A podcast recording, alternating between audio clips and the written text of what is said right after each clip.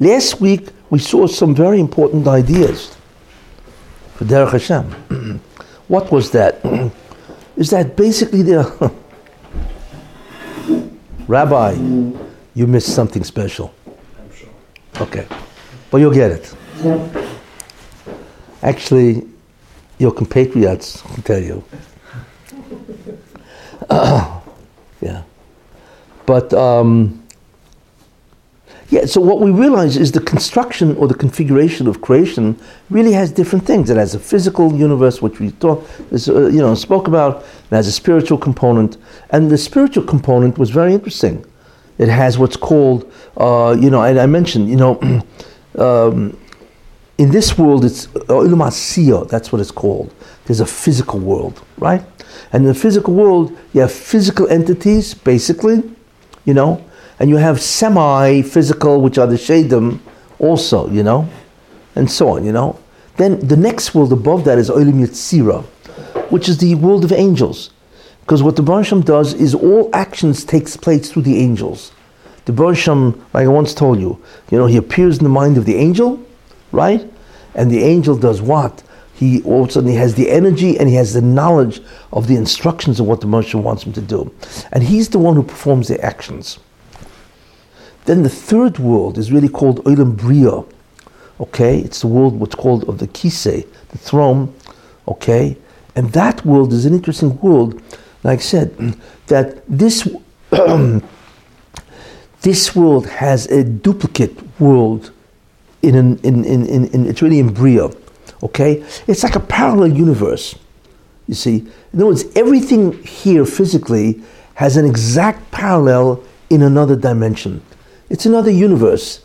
In a certain sense, you know, physics believes in what's called the multiverse. You know, but they look at the multiverse that there are many physical universes. In a certain sense, they're right. There is a multiverse, but it's not physical. It's spiritual. And the root, which is interesting, all of us, we have a spiritual root. That spiritual root is what creates us. It gives us existence right? It gives us our characteristics and our properties, you see, okay? And it determines all the arrangements and the actions in this world. You know, a, a good example of that, I don't know if you remember, but in, uh, I don't know if maybe they still have, you know, you, you, like, let's take a look. You, you go into a nuclear facility, you know, that has uranium 235 or plutonium, right? Like, you're not going to go into that room and handle this stuff with your hands you're, you're dead. You know what I'm saying? You're finished, right? You can't do that. So usually there's a room that has the material. Let's say in a, it's in a jar, a vessel, right? So how do they handle this stuff? Well, there's another. There, then there's it's shielded like a three feet of concrete, whatever is right, and, and glass and all that, right? And you can look into it. But on the other room, and you know where you can where people stand, you have these hands, robotic arms. You see, so if you remove the and the in the room with the nuclear material is also robotic arms and they're linked. If you take this robotic arm, you know, and you go like that, that exactly is duplicated in the other room. They're linked, but they're linked exactly. So therefore, what you do is you take this robotic arm and you you move it forward over the jar or whatever the you know the vessel, right? You move it in and you close the two fingers and you lift the uranium you know, and you're not even in the same room. It's done through robotic arms, you know, where one is an exact parallel in every which way. Same idea. We are the robotic, there's a robotic arm to us. You see, it's called Olam Bria, the world of the throne. And that world has a replica, an exact replica of this world. That's its root, that descends, so on, and gives rise to the existence of this physical world. It's the root, and we are the derivative.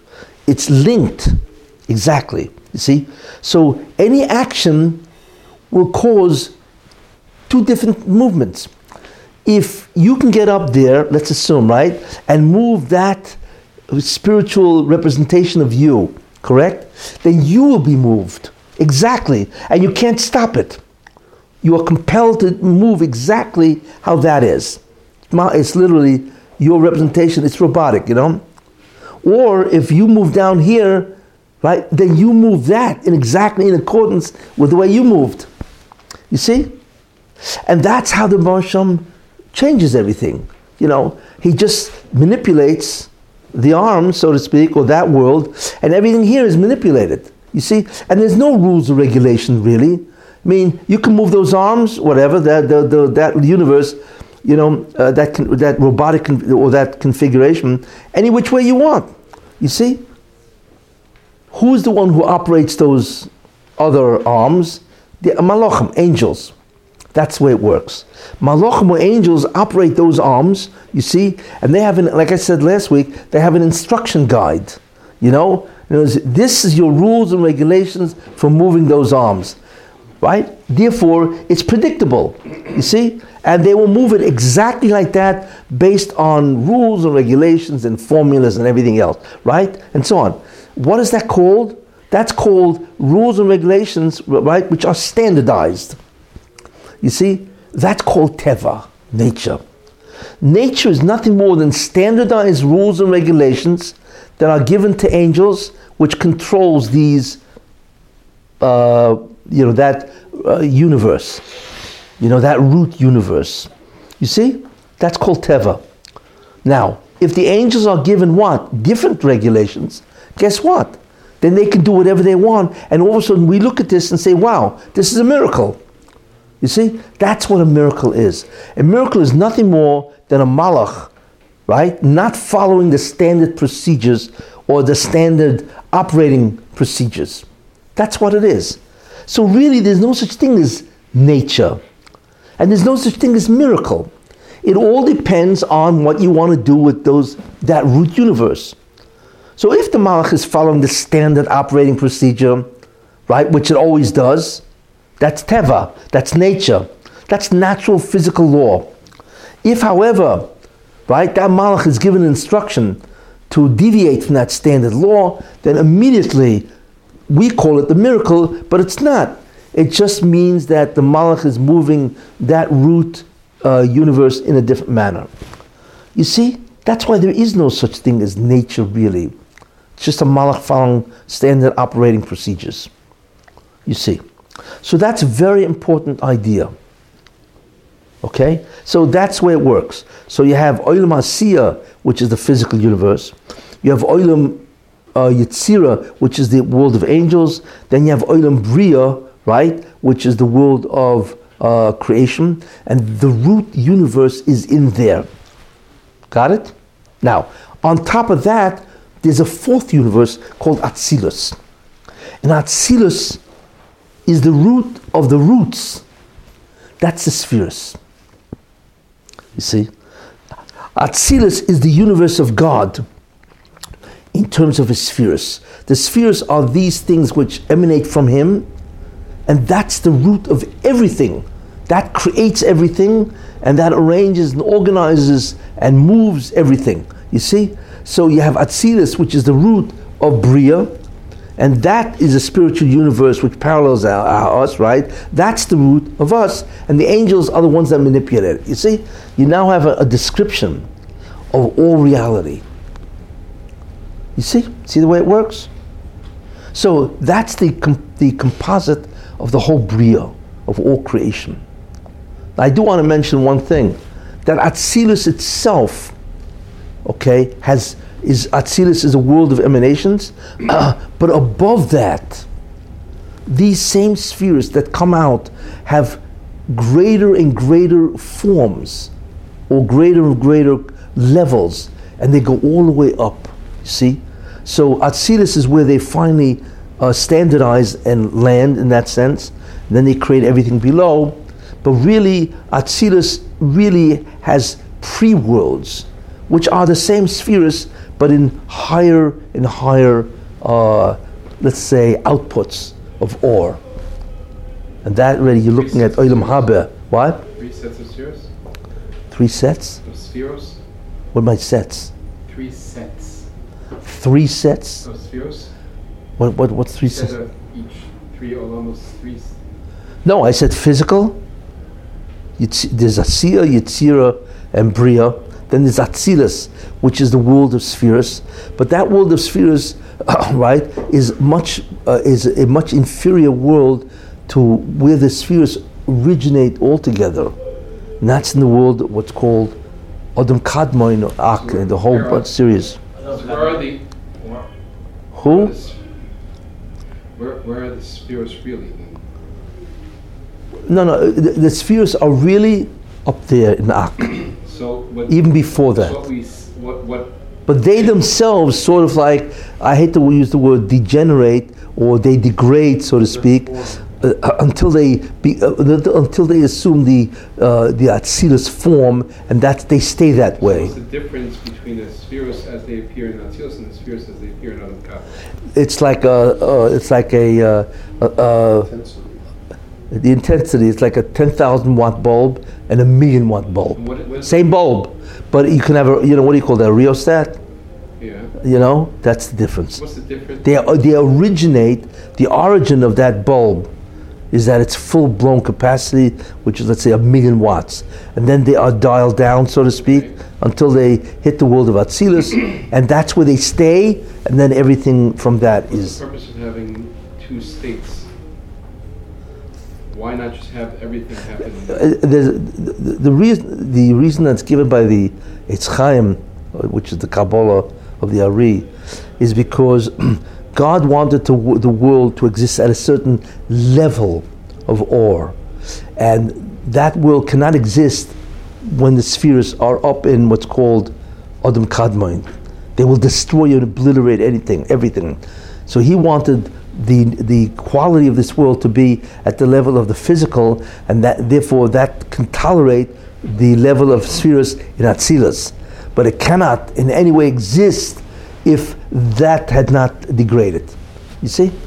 The, the, the Eitz Chaim gives that as the answer. So, you know, why God wanted this level, that's unknown. Whatever, but that's the way it works. See?